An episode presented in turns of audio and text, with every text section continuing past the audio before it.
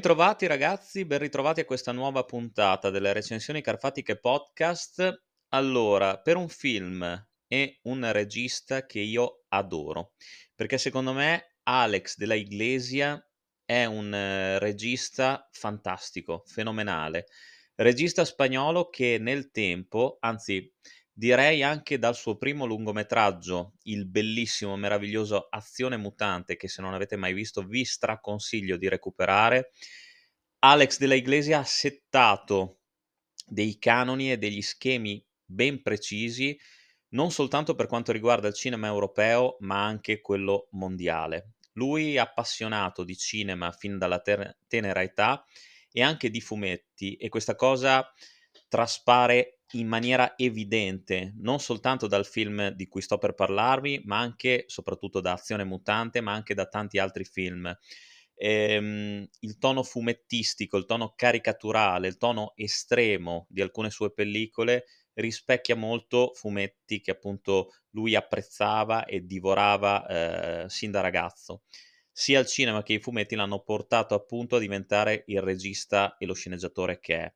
Ehm, personaggio che comunque ha fatto incetta di premi in tutto il mondo, il premio Goya, eh, ha sbancato con il film di cui sto per parlarvi appunto al Festival di Venezia con, come miglior regista e sceneggiatore. E la pellicola in questione è del 2010 ed è Ballata dell'odio e dell'amore, in originale Balada triste de trompeta. E, ehm, il titolo prende eh, ispirazione da una, da una, canzone di un cantante eh, che eh, possiamo, mhmm, possiamo, vedere anche nel film.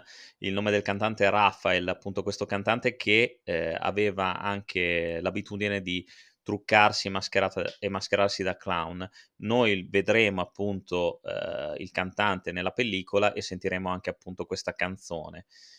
Storia di due clown, uno triste e l'altro scemo, che lavorano nello stesso circo malinarnese, dove tra l'altro il clown scemo, persona estremamente eh, violenta, razzista e misogina, eh, sembra dominare, spadroneggiare, addirittura trattando malissimo anche lo stesso direttore del circo, che però al contrario idolatra appunto il clown scemo perché è l'unico che porta pubblico e l'unico che i bambini adorano, quindi non se lo vuole lasciare scappare.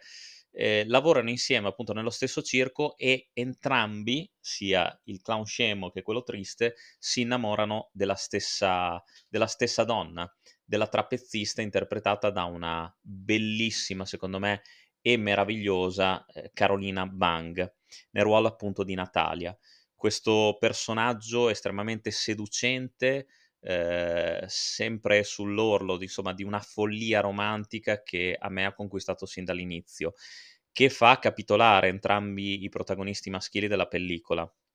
Ma sicuramente il più bravo qui è il pagliaccio triste, interpretato da un Carlos Areces che è in stato veramente di grazia.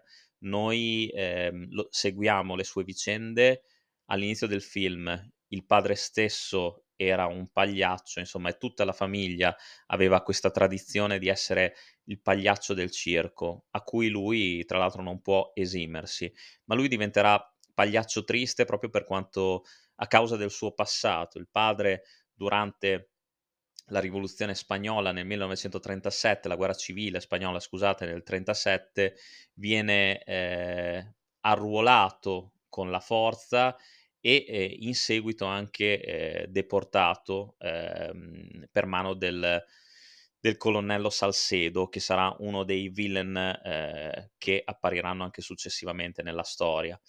Ehm, il padre morirà eh, a seguito di un tentativo di evasione da parte del, del figlio che eh, accecherà Salcedo e, ehm, e scapperà in seguito, appunto, diventato grande, Javier, il pagliaccio triste, questo è il nome del personaggio, diventerà, eh, andrà a lavorare in questo circo e conoscerà Serge, il pagliaccio scemo, appunto. Tra i due sarà subito eh, contrasto, diciamo, anche perché Javier dimostra di essere l'unico a non aver paura di, di Serge e appunto quando entrambi si ritroveranno innamorati di Natalia, il, il, la, il contrasto, insomma, l'esplosione tra questi due caratteri estremamente distanti tra loro sarà inevitabile.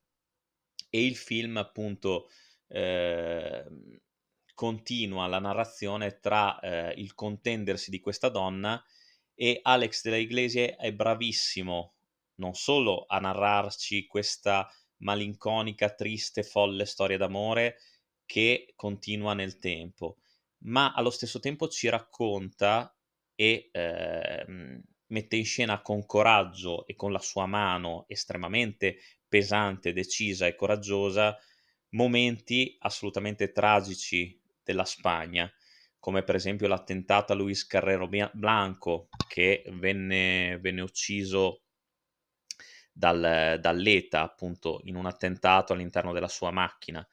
Eh, ma Alex della Iglesia ci mostra anche una Spagna estremamente eh, decaduta, estremamente devastata, non soltanto dalla guerra, ma anche dalla povertà, dalla carestia.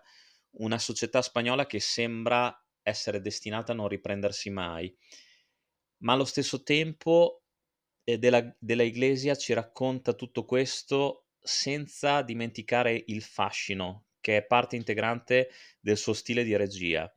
Ripeto, gli attori sono tutti in stato di grazia. Eh, c'è il personaggio del motociclista fantasma che è meraviglioso, che costantemente vuole cambiare il turbo alla sua moto per fare il salto migliore della sua carriera, per cercare di volare e alla fine in un certo senso ci riuscirà.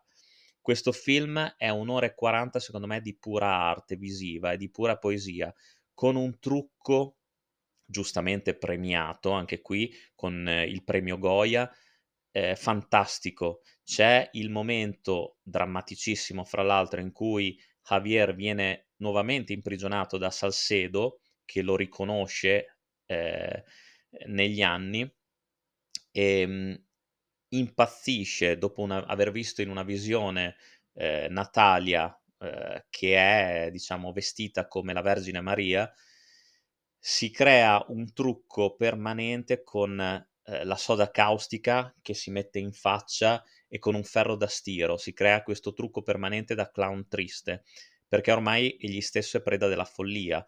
Dal, dall'essere tranquillo, dall'essere una persona mite, eh, Javier si renderà conto che forse l'unico modo per piacere a Natalia è diventare pazzo quanto Serge. E questa cosa qua lo porterà inevitabilmente al collasso i due lotteranno ancora perché Serge, tra l'altro, verrà sfigurato eh, proprio da, eh, da, Javier e veramente è un, è un film di una, di una drammaticità, di, un, di un'inquietudine sempre crescente. Eh, l'amore che comunque va a braccetto con la follia.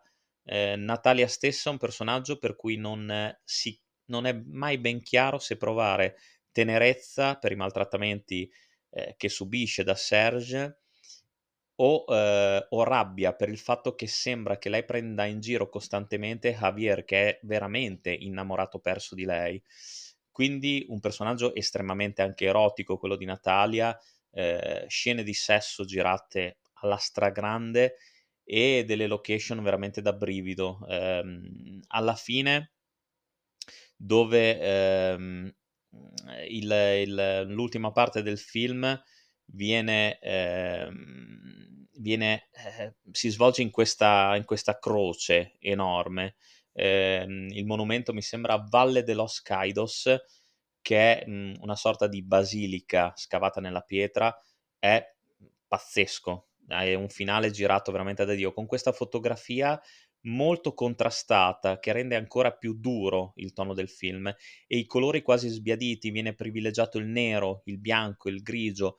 Ehm, lo spettatore è in tormento con gli stessi protagonisti, almeno questo è quello che mi è successo a me. Le musiche di Rocco e Bagnos descrivono bene tutte le scene estremamente importanti, estremamente enfatizzanti di tutto il film e, e, anche le musiche, le canzoni che vengono inserite sono secondo me fantastiche. È un film che vi consiglio di non perdere. Sicuramente una pellicola che magari non è adatta proprio a tutti perché lo stile di Alex della Iglesia secondo me si ama o si odia, non ci sono mezze misure. Sue anche le pellicole Crimen Perfetto, bellissima, Perdita Durango con un uh, Javier Bardem violentissimo e bravissimo, Oxford Murders che forse è la sua prova registica meno riuscita, però altrettanto interessante sotto tanti punti di vista, che vede protagonisti un ottimo John Hart eh, accompagnato da un eh, bravo Elijah Wood e soprattutto il bellissimo El Bar, eh, girato nel 2017, che è un film che vi consiglio assolutamente di recuperare. Alex della Iglesia mette eh, allo stesso tempo follia e saggezza in ogni pellicola che gira e questa ballata dell'odio e dell'amore, secondo me, eh, è la pellicola che meglio rappresenta il suo stile eh, registico, Megli- è la pellicola che meglio scimmiotta ehm, la società spagnola, ma soprattutto non soltanto la scimmiotta, ma aiuta a riflettere sulla stessa e prende anche in esame importanti tradizioni, usi e costumi della Spagna stessa, con dei personaggi scritti, sceneggiatura sempre di Della Iglesia, benissimo e eh, un film che scivola veramente via come se fossero 20 minuti. È una visione che vi straconsiglio, un cinema diverso, un cinema dove le emozioni prendono il sopravvento fin da subito, dove i personaggi non sono buttati lì a caso, caratteristi compresi, ma sono veramente esplorati, approfonditi nella maniera giusta. E nonostante questo, però, il film non scade mai nella noia, nel ripetitivo o nel ridondante, ma anzi è intervallato dalle, da alcune scene d'azione girate di lusso, veramente alla stragrande. Eh, due pagliacci cinematografici mai visti così rappresentati in una maniera pazzesca. Ci sono delle scene che veramente danno da fare. Le lotte tra Javier e Serge sono pazzesche. E è un film anche molto poetico, molto raffinato sotto certi aspetti e molto romantico. È una storia d'amore estremamente reale, che non mette in scena tanti fronzoli, tante tenerezze, tante coccole. Ci sono anche quelle, ma allo stesso tempo eh, sono, è una storia d'amore veramente folle, come poi in certi aspetti lo è veramente l'amore. Eh, ci si innamora della donna sbagliata eppure non ci si vuole rassegnare, perché quella donna rappresenta tutta la nostra vita, perché conquistarla diventa il nostro unico obiettivo, anche a costo di perdere noi stessi. Un amore che comunque ti rode, ti tormenta, ti consuma dentro. E poi ci sono le scene delle visioni, le scene che eh, affondano nel surreale e nelle, nel sogno, nell'onirico, che anche lì della Iglesia è fantastico. Un regista eclettico, un genio, secondo me, della settima arte, che qua da noi in Italia non è apprezzato come merita, ma in patria è diventato un dio, giustamente anche aggiungerei. Quindi Ballata dell'odio e dell'amore, a mio parere, una delle sue migliori pellicole, se non la più grande, è un film che assolutamente dovete vedere. Io non so se sia presente in qualche piattaforma di streaming, non credo, però correggetemi se sbaglio, un film dove l'azione, i sentimenti, le emozioni, la follia, la rabbia e la tenerezza viaggiano sempre in una maniera perfettamente equilibrata e niente stona, tutto è dosato nella giusta misura. Un film che non vi pentirete di aver visto, un film per un cinema diverso, pionieristico, che mh, mhmm, abbraccia anche in un certo senso e strizza l'occhio al western, anche italiano se volete, anche a un western di Sergio Leone o di Duccio Tessari, eh, che è pieno di personaggi assolutamente memorabili. Ripeto, eh, con un montaggio adrenalinico ma assolutamente comprensibile e una storia che rimane impressa anche dopo i titoli di coda. Una sorta di dramma e commedia tragicomica che non si può non apprezzare come, come merita. Io eh, da buon collezionista ho preso il Blu-ray, vi invito a fare lo stesso, vi invito a recuperarlo se potete perché questo film è stato ingiustamente segregato nel dimenticatoio come quasi tutte le pellicole di Della Iglesia che sembrano essere riservate soltanto a una piccola nicchia ma che secondo me dovrebbero essere abbracciate da un pubblico molto ma molto più ampio perché c'è una ricerca eh, in, non soltanto nella storia, ma in ogni minimo dettaglio di questa pellicola. C'è una passione grandissima per il cinema, c'è una, perso- c'è una passione per raccontare una storia come merita di essere raccontata e soprattutto c'è una grande attenzione verso un pubblico eh, che eh, deve ammirare, deve stare attento e non un pubblico ormai completamente rimbecillito dalle pellicole sempre tutte uguali che continuano a propinarci oggi.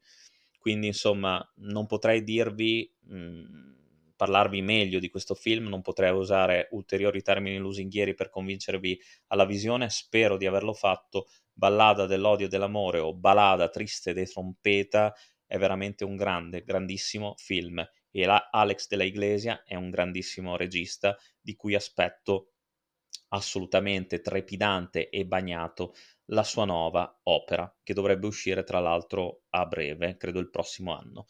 Quindi io vi do l'appuntamento alla prossima recensione carfatica, come sempre lunga vita al cinema e un abbraccio dal vostro Carfa.